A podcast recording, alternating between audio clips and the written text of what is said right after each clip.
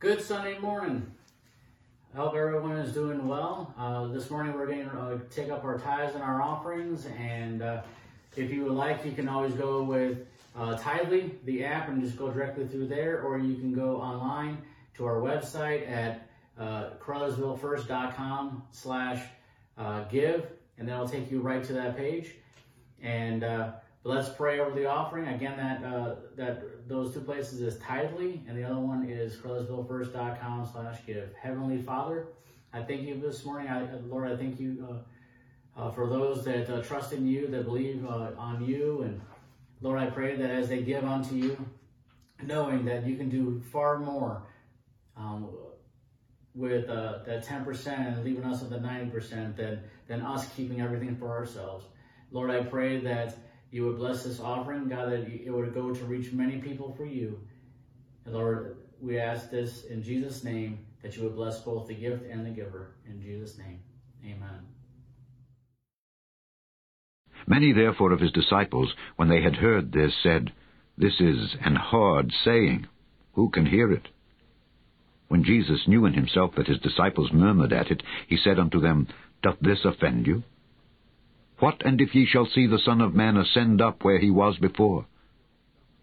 It is the Spirit that quickeneth. The flesh profiteth nothing.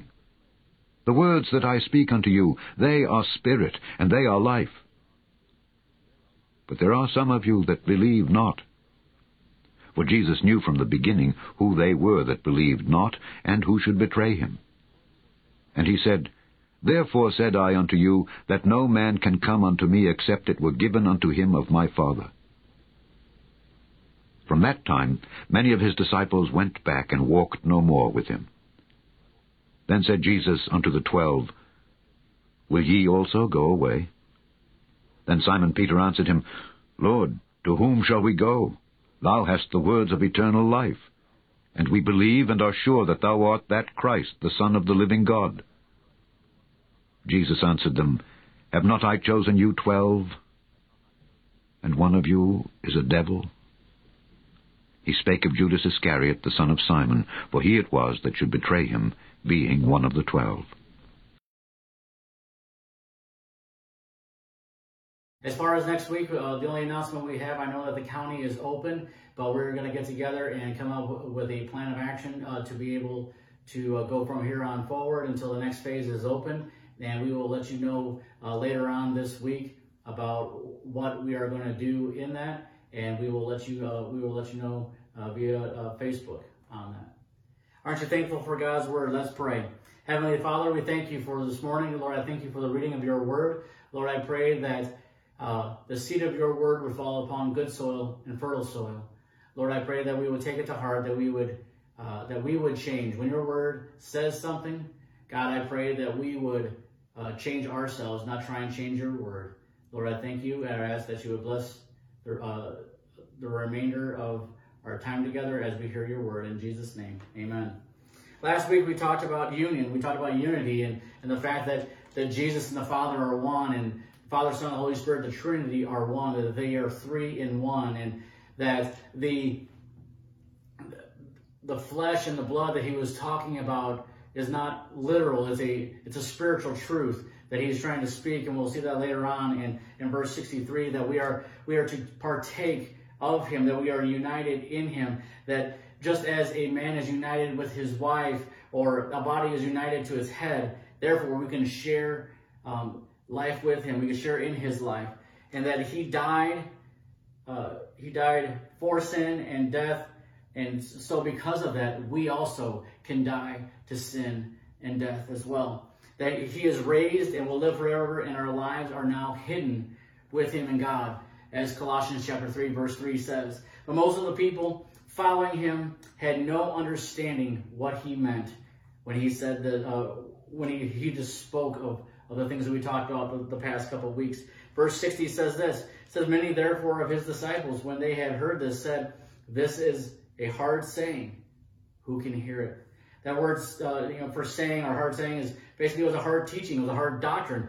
You know, they're saying basically who can, you know, uh, who has the ability to hear who has the power to hear who, who can do it. But basically, they were upset because it was something that they weren't used to. It was it was not a palatable thing for them to understand. That they they sat there and because it went against their thoughts, it went against their preconceived notions of of what the Messiah was supposed to say as opposed to what Jesus actually said, that it, it, it just messed up their thinking in the way that they thought that he was supposed to come. So they were upset about it. Actually, the Bible says that they became offended by it, that they were offended by the you know the truth that he had, uh, that he was given to them.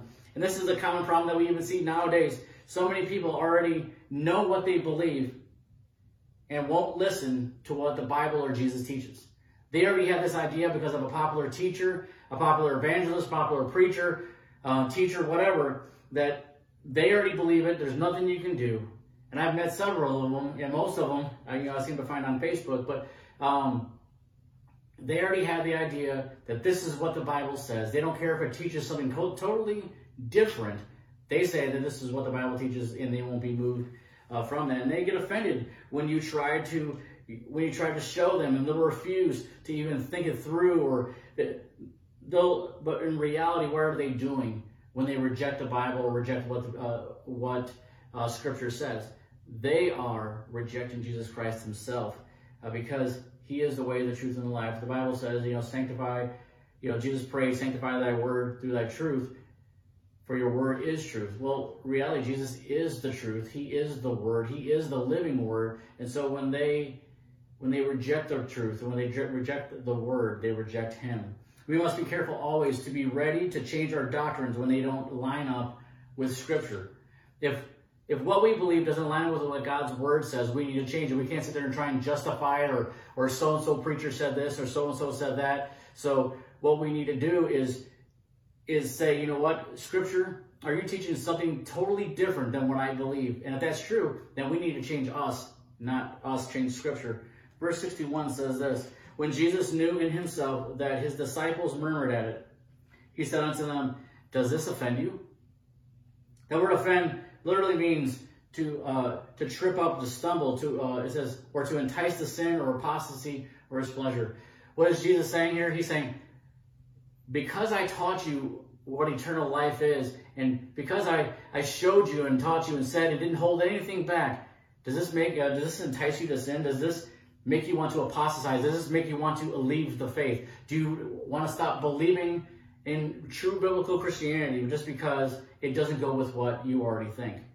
Jesus Christ is uh, Jesus Christ crucified is a stumbling block to the Jews, as um, 1 Corinthians chapter one verse twenty three says. All this talk about coming from heaven and having life within himself and, and consuming his flesh and blood had upset their preconceived thoughts or their sensibilities. They can't and they won't believe it. I know that some of us, we've met someone, we've talked to them, we, we let them know, and it seemed like they were just almost right there, that they were right there at the edge getting ready to accept Jesus. And then something held them back because they just said, you know what, I won't believe it. I can't believe it. Verse 62. And if, so what and if you shall see the Son of Man ascend up where he was before. Here's the thing. They were offended when he told them he came down from heaven. That's the incarnation, that he came down, he dwelt among us. They were also offended when he, uh, when he said he'd also give his flesh for sin at the cross if those things offend them, will they be even more offended if they see him go back up into heaven? No amount of evidence is ever enough for a hardened heart. The heart of stone. Even if a, a, a man uh, raises from the dead, they make excuses for it and suppress this. We see this in John chapter 11 when Jesus raises Lazarus from the dead. They he raised them literally in front of all these leaders and everything else. And what do they do? They made excuses for it. They they tried to to you know to, to divert everybody's attention from the miracle that just happened, Lazarus raising from the dead, and they went back and they just basically said, no, it's not true. And they actually even tried to hide it uh, from them. Verse uh, 63 says this, It is the spirit that quickeneth and uh, the flesh that profits nothing. They think that he's literally talking about like eating skin, like eating body like off, off the arm, like I just, you know, just eating that. They're literally thinking that he's saying, "Here, eat me, eat my, eat, eat me my arm or whatever." I don't know. What what they you know there's what they literally think that they're saying here eat my flesh. But there was there's no benefit. Even if that did bring about a benefit there isn't any benefit in it. There's, it's not at all. But what he's referring to is the miracle of, of, of manna in the desert and, and, the fact that he just fed the 5000 with uh, five loaves and two fishes. And he's literally he, he's he's talking about those things. And they're uh, and they're totally missing the miracle that is that is happening. Like I said, the uh, the flesh profits nothing. The word literally means it's useful for nothing. That we can sit here and try and trust our body. And some people say, well, this flesh, this this literal physical body is sinful. But here's the thing: we teach our bodies what we want it to do. We teach our bodies. We train our bodies whether to sin or to be holy, whether to please the Lord or not to please the Lord. You say, well, no, that's just my carnal nature. I'm sorry, if you're a believer, you no longer have a carnal nature that has died, that has been crucified with Christ, and now He lives in us. And so when we know that sin is trying to um, present itself to, to, to, tempt us to, to try and sin, we are to come before, uh, you know, uh, we are to come before the Lord and say, Lord, Give me the strength to overcome this, and we will overcome it. And the more that we say no to sin, more that we say no to sin, the more we will say yes to holiness.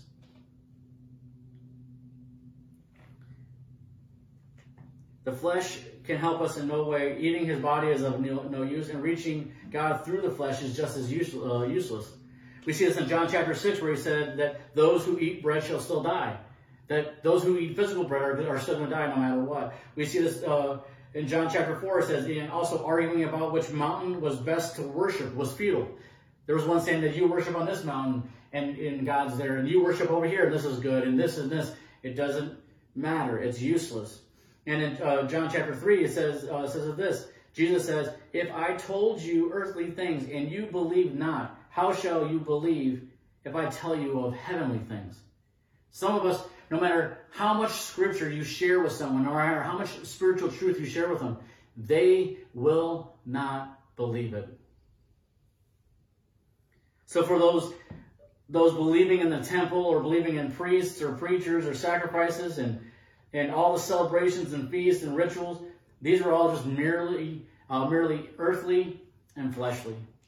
There are literally some Christians now that believe that they keep like the Passover or they keep this feast or this feast or they do this or, or that, that God's going to love them more. And you know what? It profits them nothing because it is by faith alone in Jesus Christ that we are saved. They profit nothing except to the point to point to the spiritual, which quickeneth or gives life. That the Old Testament points to Jesus Christ. The entire Old Testament, everything about the Old Testament, from Genesis all the way through, through Malachi, all of those were to point us to Jesus Christ.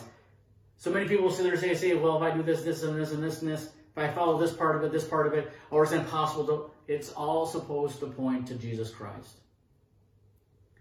That the latter part of verse 63 says, The words that I speak unto you, they are spirit and they are life. There are people like Nicodemus that thought that they were in good standing because they had something to do with Abraham, that they were of Abraham's seed and, and all this other stuff. And they all thought that Jesus Christ was, was, was crazy. But think about this. Nicodemus asked this question. He asked the same question that these people are asking now, just a few chapters later. Nicodemus asks how can a man enter a second time into his mother's womb? And these people ask, how can this man give us his flesh to eat? It's, it's the same thing. They're, they're thinking on the physical and not what the spiritual says. But in both cases, Jesus Christ reveals himself so that those who believe will have life. Not just life, but eternal life, everlasting life, life that, that does not end, that there is no more pain, no more suffering, any of those things. That's what he's offering to them. And they think that he's just offering an earthly kingdom.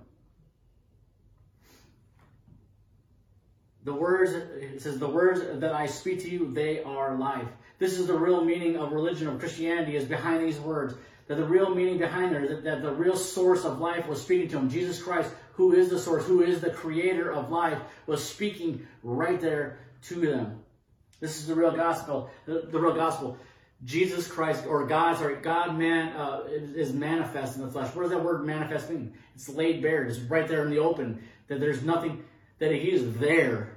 That he, uh, that He is manifest in the flesh. That He was there. That He died. He was buried. He raised again, and He rose uh, to heaven. That He ascended into heaven. What is He saying? Believe and you shall live. In short, that's what He's saying. If you believe on Me, you shall live. Verse 64. But there are some of you that believe not, for Jesus knew from the beginning who uh, they were that believed not, and who should betray him. There are some that just won't believe. So this is a mixed crowd. This is not just believe. This is not all believers. This is, I mean, it's it's ones that want to know him, but it's a mixed crowd. There's some that are saying, you know, that they're all believing, but the thing is that we know it's a mixed crowd because there are some that are wanting to hear the truth, and the other ones will leave. Here, we'll see in a moment. Some will hear and accept uh, what they hear as truth, but it, we know that Jesus Christ goes from a a pretty decent size, you know, in our in our days uh, terms, it would be he goes from a, a pretty decent sized church. He probably was considered to be successful, and in a moment he's going to cut it down by what he says.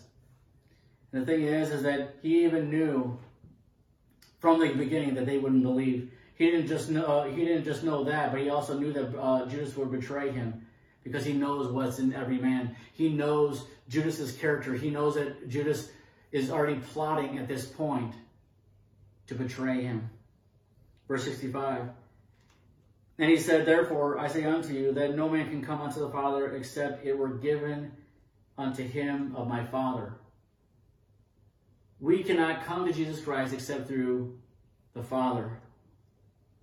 He said this in verse 60, oh, sorry, verse 44. Of course, they were murmuring, and they had their things, because he had said, yet again, that he came down from heaven. But they knew Joseph, in which they thought that Joseph was his father, but Joseph was his stepfather. And they said, I, you know, that we have seen you as a boy, Jesus and they didn't believe that he had come down from heaven.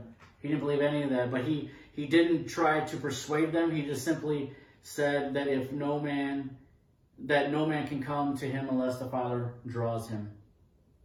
He didn't try and beg them to come back. He didn't try to do anything else. He just said, he simply said that no man can come to him unless the Father draws him. What is this drawing that he's talking about? We talked about this last week, and uh, I wanted to bring up this this again. My my brother had put this out there, and I just wanted to uh, say it again because he put, uh, he puts it so well. Draw in this context has a meaning to come by influence of the truth, as seen in verse 45. The teaching of God influences men to come to the Father through Jesus. The Father draws men to himself by the means of his Son, as Jesus later states in John chapter 12, verse 32. What does John chapter 12, verse 32 say? It says, and I, if I be lifted from the earth, will draw all men unto me. It is only through Jesus Christ that we're drawing. God is constantly drawing us. He's constantly wanting us to come uh, to repentance. For we know His word says that He's not willing that any should perish, but that all should come to repentance. That He's constantly drawing mankind to Himself. Some respond positively to it and say, Yes, I'm going to follow Jesus Christ. Other ones reject Him. So uh, we see the fact that that he's the one uh, he's the one that gives life, but they don't believe it. Uh, they don't believe that he, uh, that he offers life. We see this also in the fact that what it says that there is no hope in the flesh. They're hoping in themselves. They're hoping in religion. They're hoping in, in the things of this world. But Romans chapter 9, verse 16 says, It is not of him that wills, nor of him that runs, but of God that shows mercy.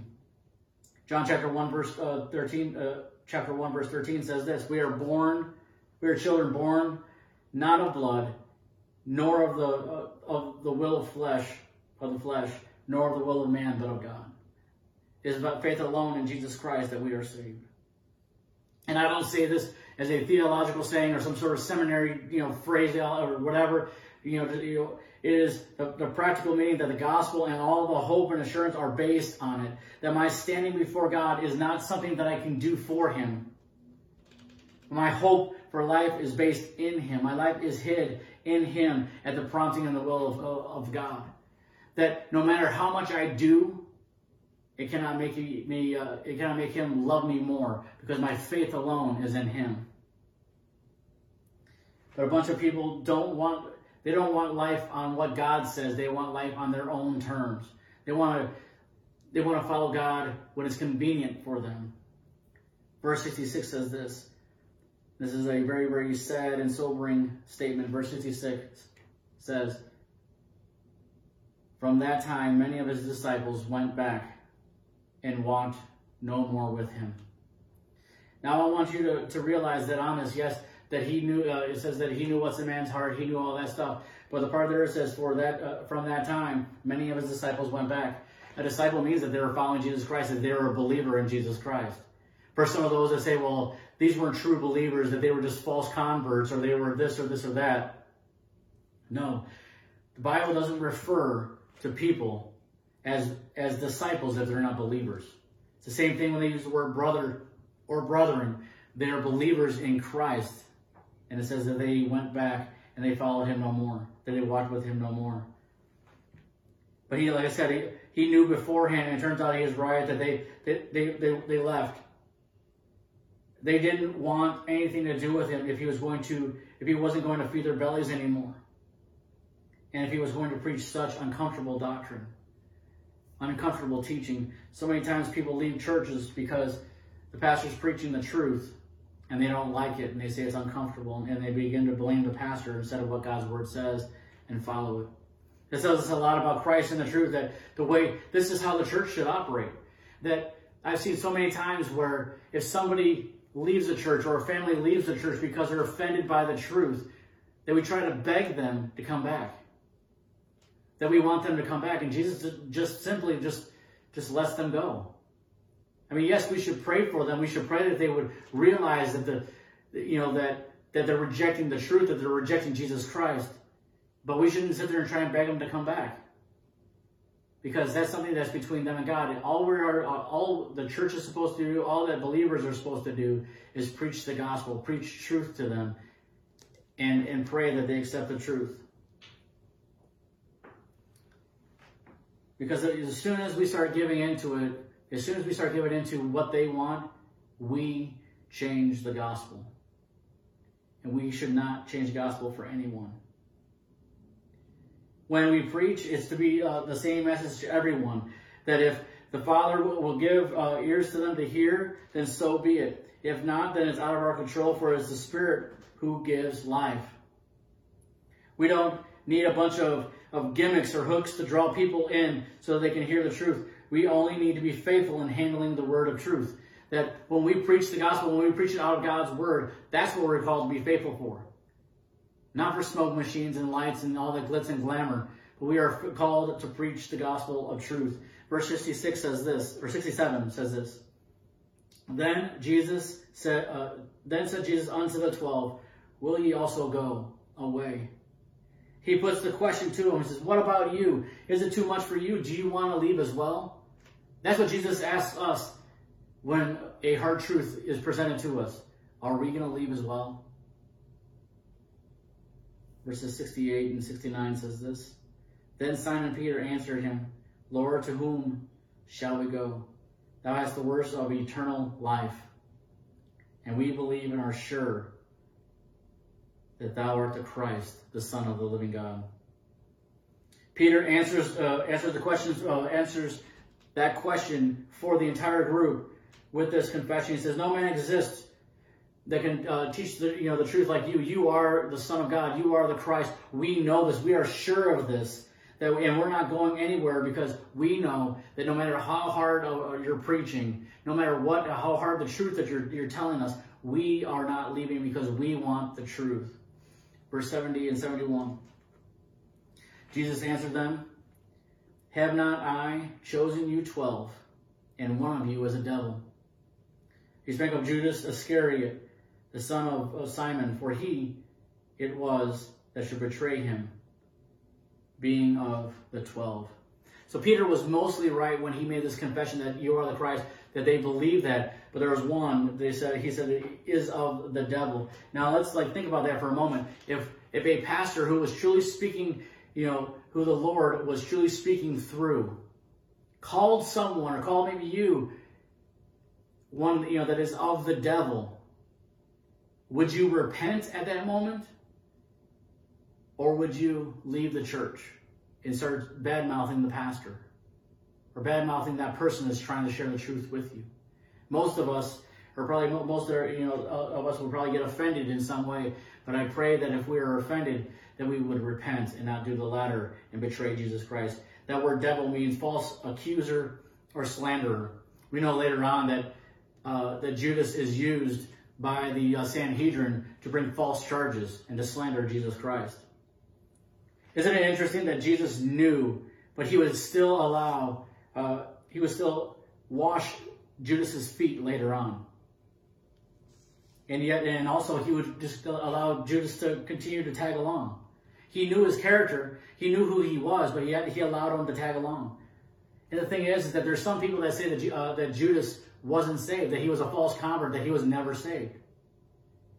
But we know that the Bible calls him a disciple, calls him one of the twelve, and also Jesus gives him power and authority over demons.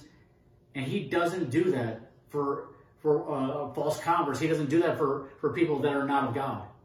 He doesn't call them a disciple if they're not a disciple. He doesn't he doesn't give them you know the, the uh, uh, power and authority to cast out demons and all that. He doesn't do all that if he was a false convert. So in other words, Judas turned his back on the Lord. Judas